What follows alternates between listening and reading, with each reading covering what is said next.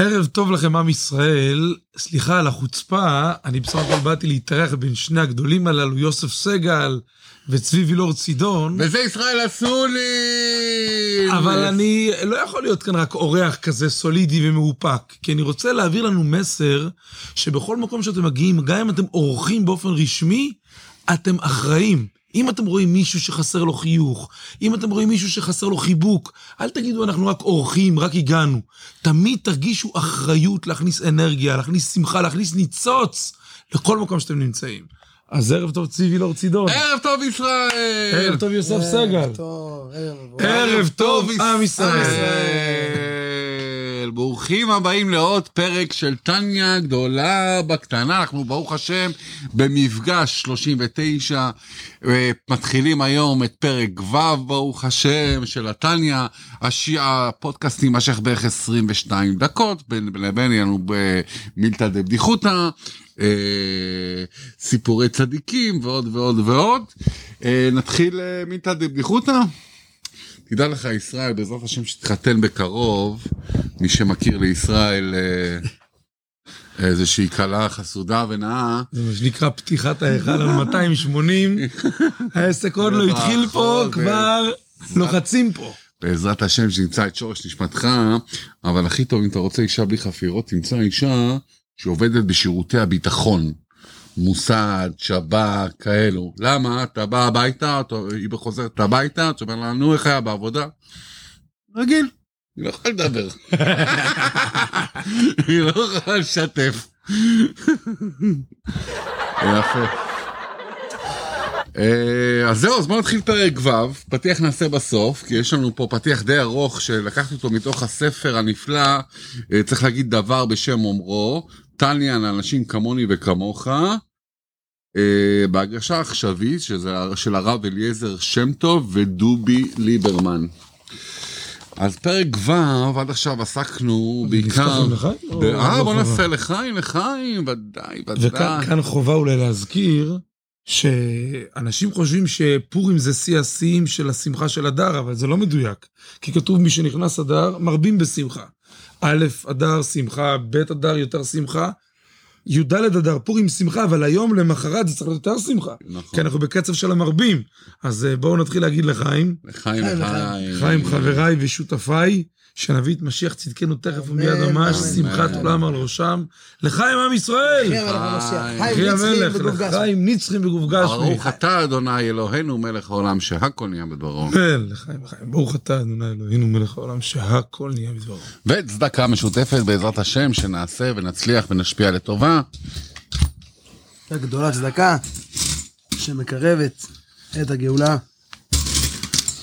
אתה יודע מה אני לומד תמיד מהמשקה? מה? זה טיפה, זה טיפה, אבל היא משנה את כל התמונה.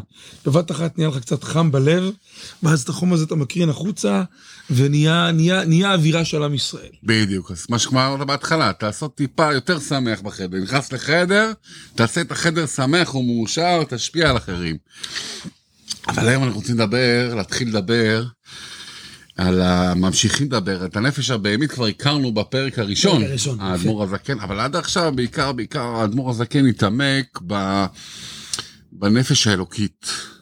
אך בפרק הזה אנחנו קוראים לראשונה לעבד בשמו, ופוגשים את הסיטרא אחרא, וואי וואי וואי וואי.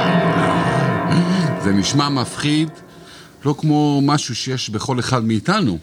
אתה אומר, אה, לי אין אה, סיטרא אחרא. אז זהו. שסיטרא אחרא זה בבת אחת גם משהו מפחיד מאוד, שיש לו השלכות איומות למדי מצד אחד, וגם משהו מאוד שגרתי שנמצא עמוק בחיים של כל אחד ואחד מאיתנו. ורצוי שנכיר מול מי אנחנו עומדים. יש- הוא חלק מאיתנו. דע. את האויב. האויב הוא בתוכנו. כל בן אדם האויב שלו הוא בתוכו כאילו, זה לא החיים מפריעים לו. זה הוא מפריע לחיים בדרך כלל, לזרימות של החיים. אפשר סיפור קטן בנושא הזה? בשמחה. רבי מנדל פוטרפס, יהודי... רגע, הסיפור חסידי. בטח. סיפור חסידי. רבי מנדל פוטרפס, יהודי צדיק שברוסיה ללמד תורה נחשב פשע נורא. הוא נזרק עם קילרים ורוצחים וגנבים לתוך בית הכלא הרוסי. השם ישמור. הגיע לשם הספר תורה שלו יושב מול כל האיוון והסטפן, והוא לומד תורה. ואז הוא רואה שאחרי שעת כיבוי האורות, הם מוציאים קלפים, מתחילים לשחק. הסוהר בהלם פותח את האשנב, הוא רואה אסירים סוררים, משחקים קלפים, הוא אומר, אני הולך לרסק אותם. פותח את הדלת, איפה הקלפים? אין קלפים, נעלמו הקלפים. הוא מכה אותם, מפשיט אותם, לא משאיר להם גרב, אבל אין קלפים. איכשהו יוצא, משום מקום טסים הקלפים וממשיך המשחק. המחזה הזה חזר לעצמו שלוש פעמים, כשהסוהר היה בטוח שהוא כנראה איבד את שפיותו. אנשים משחקים לו מול העיניים קלפים, אבל הוא מחפש והוא לא מוצא. רב מנדל הבין שהקדוש ברוך הוא מעביר לו איזה מסר. הרי הוא גם ראה את הקלפים, נעלמים וחוזרים ושוב נעלמים. מה, מדובר כאן בעסקי כישופים? הוא ניגש לאיוון ואומר לו, סליחה שאני מתערב, אני לא... אבל איפה הקלפים נעלמים? אומר לו, רבין, אתה נשמע בחור טוב, אני אסביר לך. כשהסוהר נכנס, אני דוחף לו באומנות את הקלפים לכיס. הוא מחפש בכל המקומות מסביב. במקום אחד הוא שוכח לחפש על עצמו. איכשהו הוא בא לעזוב, אני שולף לו את הקלפים מהכיס, ואנחנו חוזרים לשחק. רבי מנדל אמר לעצמו, מה, הקדוש ברוך הוא יראה לי את הסיפור הזה, להראות לי זריזות ידיים? אנחנו יהודים יקרים ויהודיות יקרות מחפשים את הקלף של החיים, את האס שלנו, בכל קצווי תבל, בריגוש משמאל, בריגוש מימין, בטיול פה, בטיול שם, אצל ההוא. אבל איפה אנחנו שוכחים לחפש את הקלף? איפה שהוא נמצא בתוך הנשמה שלנו. הקלף של החיים נמצא פה. פה מתרחש בלב. הסיפור, בלב. אם אנחנו מסדרים את הדברים בלב, אם אנחנו בוחרים באור, בצד הנכון, בצד המדויק, אם אנחנו מנצחים בתוכנו, אנחנו לא כל כך תלויים בריגושים סביבנו. זה נחמד, לקבל מחמאה, לקבל, זה נחמד, אבל לייק. זה רק, זה לקבל לייק, אבל זה רק תוספת. העושר הפנימי, הקלף האס, זה נמצא בתוך הלב שלנו. אז חבר'ה, איך אומר הפתגם? אל תלכו לשום מקום. תלכו לתוך הלב שלכם ותמצאו שם את כל הטוב שבעולם. ואל תשכחו להירשם ולעשות לייק ולשתף את השיעורים. אז בואו נתחיל מה זה סטרא אחרא במילון, מה זה סטרא אחרא בתרגום חופשי, זה נקרא צד אחר, זה הכל. לא מדובר בשום שד, או זה נשמע, או אחרא, איזושהי קללה עתיקה כזאת, איזה מילים בארמית שמשמעותם היא שאם יש בעולם קדושה, הרי זה שיש לעומתה גם צד אחר. רוצים לדעת מהו הצד האחר, הדבר היחיד שמשנה זה מהו לא קדושה. הוא מייצג את המציאות החומרית בלי היסוד האלוקי, בלי הבחירה והרצון להיות בטלים וקשורים ושייכים לאור אינסוף, שהוא שורש שחרים. כן, אנחנו... הצד האחר הוא פשוט, אנחנו עושים אותו דבר, אבל בלי להשתייך ל, ל, ל, לקדוש, לאור אינסוף. סיטרא אחרא זה לאכול מאכל טרף, מן הסתם, אבל זה גם לאכול ככה סתם, כך. סתם בגלל שבא לך, בגלל תאווה, זה גם סטרא אחרא. אכלת חזיר, זה בטח שזה סטרא אחרא, אבל גם כשאתה אוכל סתם בשביל התאווה, זה גם סטרא אחרא. ללא הקשר אלוקי. סטרא אחרא זה לעבוד עבודה זרה, כן? זה ברור. אבל זה גם לאכול, זה גם למלא את החיים בעיסוקים סתמיים, במקום חתירה להפוך אותם לכלי, לכלי לגילוי אור אלוקי. כן? אתה, אתה צריך לחיות את החיים שלך בחתירה. זה מה שהאדמו"ר הזקן פה ינסה להסביר לנו בפרק ו' של התניא, שהחיים שלנו צריכים להיות חתירה לגילוי אור אלוקי בעולם הזה. אני חייב לשאול אותך שאלה. בנפש שלנו, הסטרא אחרא היא הנפש הבהמית על הרע והטוב שבה. הצד האחר בנוי כהעתק של צד הקדושה. אם בנפש האלוקית יש, זה אותו דבר בנוי, יש, אה, בנפש האלוקית דיברנו על עשר ספירות, אה, בנפש הבהמית יש גם עשרה כוחות טמאים. אם הנפש האלוקית מתלבשת, דיברנו על, על הלבושים, מחשבה, דיבור ומעשה, גם הנפש הבהמית להתלבש במחשבות ודיבורים מעשים לא להשם. לא פריירית. תכלס מה שרוב העולם חושב, מדבר ועושה, עשית רעך שמה. מה שנאמר כאן הוא קיצוני מאוד, ומה שבעל התניא מלמד אותנו פה זה משהו מאוד קיצוני. הוא אומר, כל פעולה נמדדת לפני, לפי קנה מידה מאוד פשוט. אם היא נעשית, כל פעולה שלנו, מחשבה, דיבור ומעשה, אם היא נעשית מתוך ביטול להשם, מתוך תודעת חיים של אדם שיודע שיש לו בורא בראשיתו, שהבורא הזה מחיה אותו ומשגיח עליו בכל רגע מרגעי ההווה שהוא עתיד לתת לפניו דין וחשבון באחריותו, הרי היא שייכת לצד הקדושה. ואור השם שור, שורה עליו. אבל אם לא, הרי היא שייכת לסטרא אחרא. מניין נובע הכוח של הסטרא אחרא? מאותו מקום. רק טיפה שונה.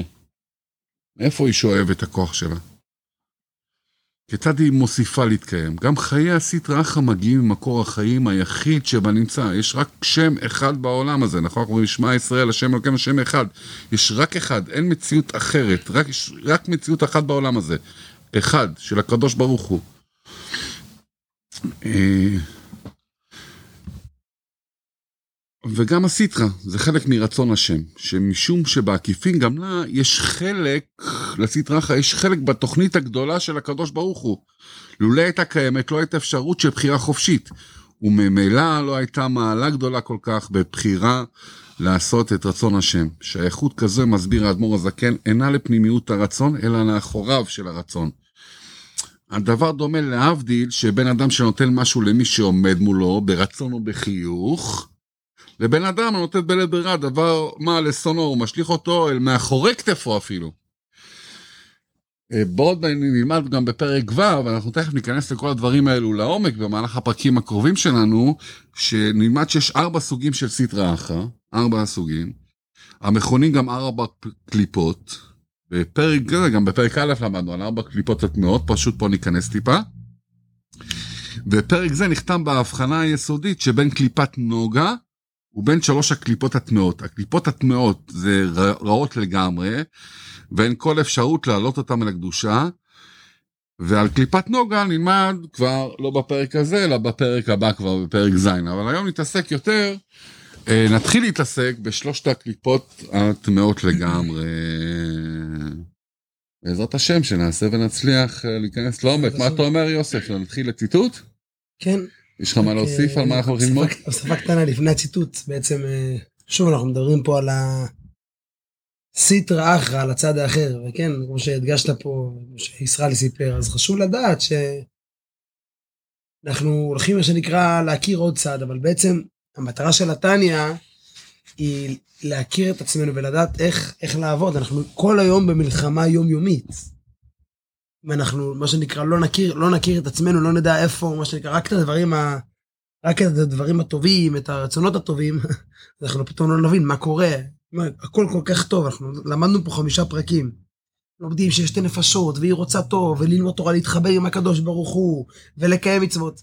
שנייה, אז למה לא כל החיים דבש? מה, מה פתאום, מה כל הניסיונות, מה כל הקשיים? אז בעצם, התניא הוא חלק לא פחות עיקרי מהתניא, זה ההמשך פה. זה הפרק הזה שהנה, וקדימה, ו... ובוא נכיר גם את הצד השני, מה שנקרא, בוא נכיר גם את הצד השני של המתרס ונדע איך להילחם. אז בוא נתחיל, נתחיל אדמו"ר הזקן, פרק ו'. נתחיל את הציטוט בפנים, פרק ו', והנה, זה לעומת זה עשה אלוקים. כן, הלשון של אדמו"ר הזקן מתחיל איתה היא זה לעומת זה. זאת אומרת, שווה, כביכול שווה בשווה, ממש בדומה. עכשיו הוא יראה לנו איך ממש אותו, אותם דברים שלמדנו בקדושה, אותם כוחות, אותם ספירות, אותם עניינים, אנחנו נראה, הקדוש ברוך הוא מה שנקרא עשה העתק, הדבק, בצד השני. איפה זה נמצא אצל היהודי? זה כבר נראה בפרקים הבאים. כמו שאמרת, בלב, מה נמצא במוח, באיזה צד בלב, כבר נראה בפרקים הבאים, אבל קודם בוא נראה עם מה אנחנו צריכים להתמודד. אומר אדמו"ר הזקן, אותם דברים בדיוק, בוא נראה, הוא מפרט לנו. אומר אדמו"ר הזקן, כי כמו שנפש האלוקית כלולה מעשר ספירות קדושות. מה זה עשר ספירות קדושות? למדנו, למדנו שיש לכל יהודי עשר כוחות, כן? עשרת כוחות הנפש. אבל בעצם הם מכוונים כנגד עשרת הספירות שלמעלה, לכן הוא קורא להם עשר ספירות קדושות. בתוכנו זה לא ממש ספירות, בתוכנו זה כוחות יותר, כן? אבל עשרת הכוחות, כן, מה הם? נזכיר רק את הפרקים הקודמים. הרי שלוש הראשונים זה חוכמה, בינה ודעת המוחים, חב"ד, מה שנקרא בראשי תיבות.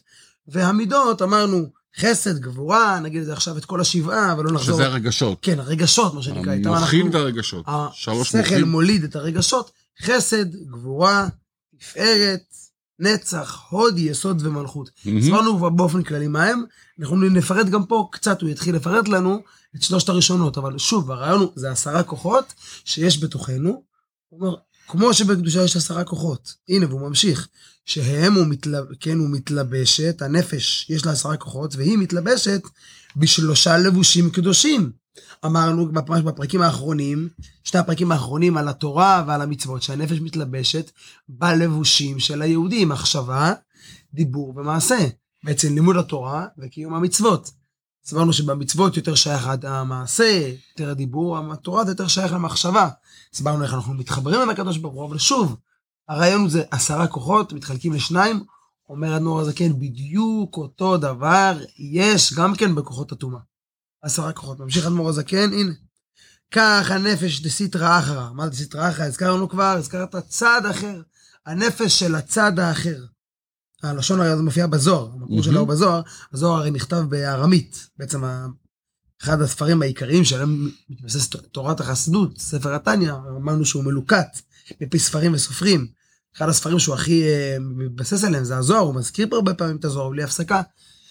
אז הזוהר קורא לה, לה הוא לא רוצה, מה שנקרא, לקרוא לו, אפילו לא רוצה לתת לה את השם שלה, הוא קורא לה הצד האחר, היא לא שווה מה שנקרא יחס, לא, לא, לא נזכיר לה אפילו שם, מה שנקרא כל פעם טומאה. צד האחר, יש לנו את הקדושה ויש את הצד השני. כן, אז אומר אדמו"ר הזקן, אז גם אצל הסטרא אחרא יש את אותם כוחות. מקליפות נוגה, כן, הקליפת נוגה, כמו שאמרת, אז, יש, אמרנו, ארבעה, אה, ארבעה אה, מדרגות, ארבעה כוחות של אה, טומאה, שהם נקראים קליפות. אז החלק הראשון זה קליפת נוגה. עוד שנייה, אנחנו נראה, בפרק הבא הוא יסביר, אני אגיד את זה בקצרה. קליפת נוגה זה כוחות כאלה שיש לנו אפשרות לתפוס אותם לקדושה, הם ניטרליים, הם שייכים אמנם, בואו בוא נדגיש את זה אולי עכשיו, לפני שאנחנו ממשיכים. מה זה קליפה? נקראים ארבעה קליפות. אז הזכרנו את זה כבר כמה פעמים, אבל חשוב עוד הפעם להדגיש, קליפה זה כמו שם מכסה על הפרי, כמו שאני עכשיו מכסה על המיקרופון, כן? אז ככה, יש קליפה שמכסה על הפרי. הקדושה, יש את הטומאה שמכסה עליה, בדיוק כמו הקליפה. לכן הם נקראים קליפות, מטרתם להעלים. כמו תפוז, אתה רוצה להגיע לזה, יש לו קליפה שהיא מרה, היא לא קשורה בכלל לגוף, היא לא, היא לא הוויטמינים, היא לא הכלום. אתה מקלף אותה. ויש קליפה כמו אבטיח שהן קשות, ויש קליפות גם עדינות, כמו ענבים. כן. שרואים ממש פנימה, בשביל זה יש משהו מאוד מיוחד בקליפה של הענב, משהו מיוחד בענבים והענב והענב, זה בן אדם שרואים פנימה את הפנימיות שלו, את, את הנפש האלוקית שלו פנימה, ולכן הקליפה של הענב היא שקופה ומאוד מאוד דקה, לעומת נגיד קליפה של אבטיח, שהוא לא מספר את הסיפור כן, האמיתי. לא, לא היא גם ניתנת לאכילה. היא גם לא... זה אומר שהקליפה של הענב היא משהו שאפשר לעבוד איתו. נכון. זה איזשהו משהו אולי לא שיא הקדושה, אבל אתה יכול אה, לעבד אותו ולחבר אותו לקדוש ברוך הוא. בדיוק, ואתה יכול לראות אותו, ואתה יכול לעבוד איתו, ולטעום אותו, והכל, לעומת אחד שהוא אבטיח. חשוב, כן. משהו קטן שבדיוק בהשגחה פרטית, הגעתי לבית במנהטן. היה שם בחור צעיר, ואני כרגע מסתובב תמיד עם התפילין שלי, הצעתי לו להניח תפילין. אז הוא אמר שהוא לא רוצה. לא רוצה להניח תפילין? לא, לא רוצה. אמרתי לו, מה אכפת לך? זה שתי דקות, מה, אתה לא מאמין? יש לך שאלות באמונה? אני אענה לך. הוא אמר לו, הוא מאמין. אז אמרתי לו, אז מה הסיפור? הוא אומר לי, אני רוצה לעשות מה שאני רוצה. או. ואני לא מרגיש עכשיו שאני רוצה להניח תפילין. אז כמו שאם אני לא רוצה לשתות כוס תה, עכשיו אני לא אשתה, אז אני גם לא מניח תפילין. אמרתי לו, אתה מנסח את עצמך בבהירות עצומה. אבל אני רוצה להגיד לך משהו. הקדוש ברוך הוא, כמו כל יצרן טוב, צירף הוראות יצרן איך להפעיל את המכונה שהוא יצר, שזה אנחנו בצורה המיטבית. מה זאת אומרת מיטבית? כדי שאנחנו, אלה שנהנים מהמכונה, נהנה ממנה ללא פספוס של פונקציה אחת. אז גם כשאתה קונה מוצר, מערכת סטריאו, מקרר, אתה יכול להגיד, אני עושה מה שאני רוצה ומה שבא לי וזה בסדר. אבל אז כנראה אתה תהנה מעשרה אחוז מהמוצר שקנית. אם אתה תקשיב ליצרן, תהנה בעצמך הרבה יותר מהמוצר. זה בדיוק מה שקשור כל אחד מאיתנו.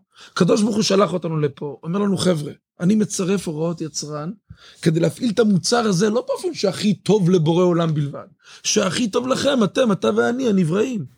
אתם יכולים לא להקשיב לי, אבל לא חבל לפספס את כל הפונקציות של המוצר המדהים הזה, לחוות חוויות שאתם בכלל לא יודעים שקיימות.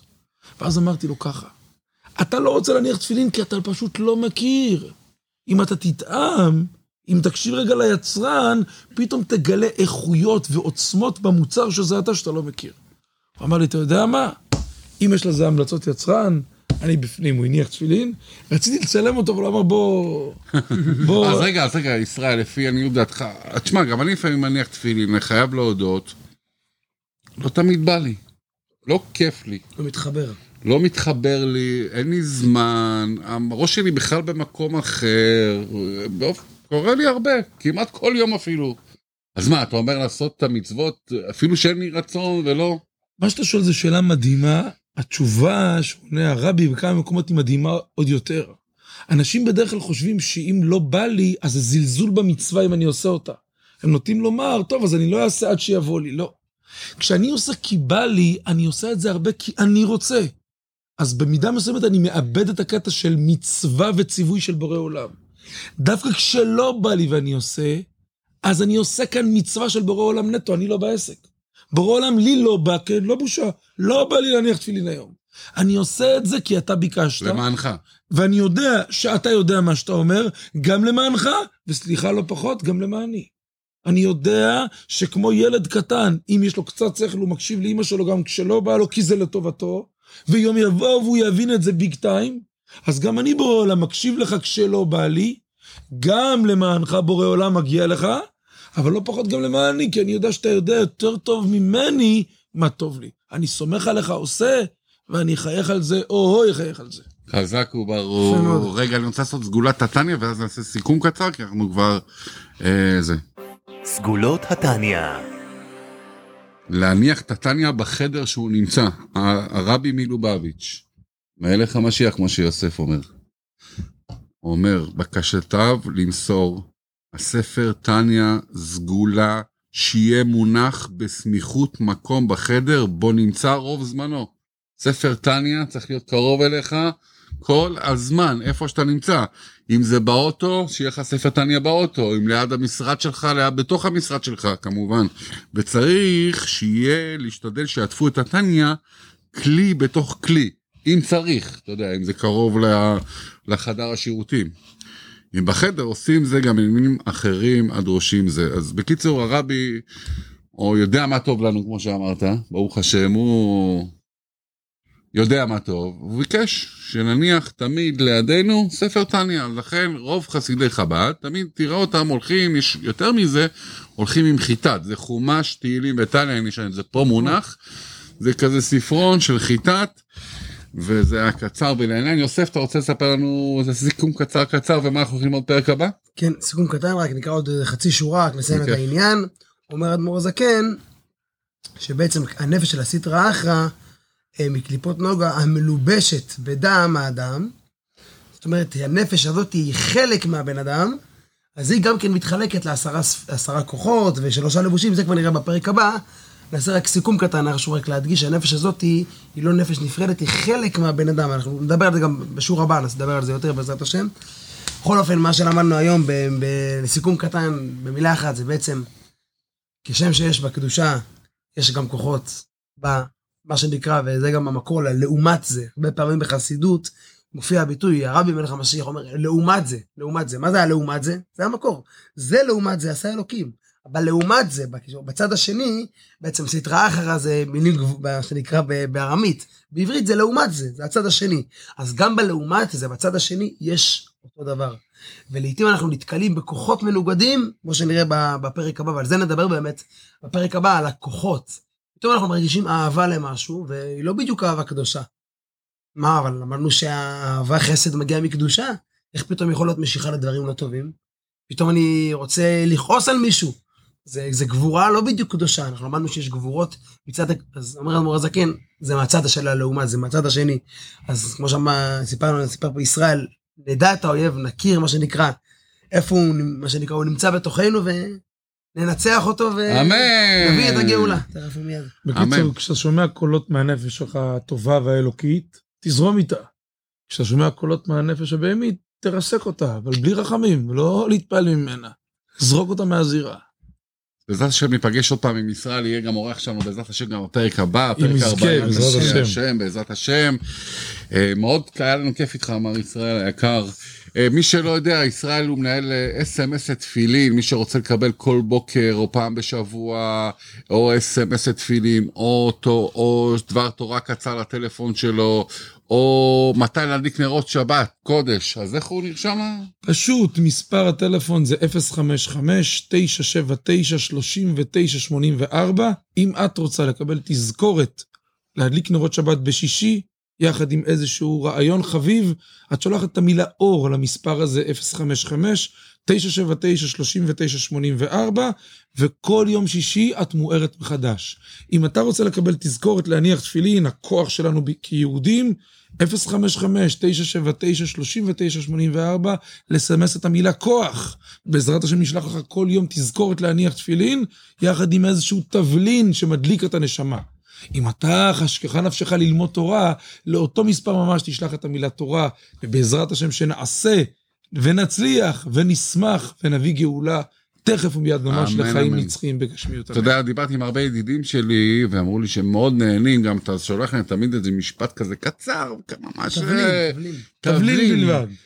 שיחליק את כמה היום. מילים צפורות, וממש נהנים מה-SMS שלך, אז חברים, תירשמו. חסדי השם. חסדי השם, בעזרת השם שהשיעור הזה יהיה- לזכות יוסף חכים, בעזרת השם, שיזכה לפרנסה בשפע, בריאות אמן. בשפע, אמן. אושר אמן. ואושר, והכי חשוב, אה, זרע חי וקיימא, אמן. ולפני הזרע חי וקיימא, שימצא אישה משורש נשמתו. אמן, אמן, ושיהיה להם אמן. רק טוב, ויקימו בית נאמן אה, על, על ברכי התורה והמצוות בעזרת השם. בוא נגיד אה, עוד לחיים בשביל יוסף חכים. חובה, מיוחד חובה. ליוסף חכים, לחיים. שהרבי אומר, בית, כן, על יסודי התורה והמצווה, כפי שהם מוארים במאור שבתורה, זוהי תורת החסידות. ומי שמאזינה או מכיר מישהו, אנחנו, הוא בחור חבל על הזמן, משכמו ומעלה תמיד עוזר, אה, בחור נאה, נראה טוב, חכם, פיקח, חרוץ, היום הוא עשה לי פה ספונג'ה בבית, והוא הראשון תמיד להתנדב, באמת באמת הרבה מידות טובות,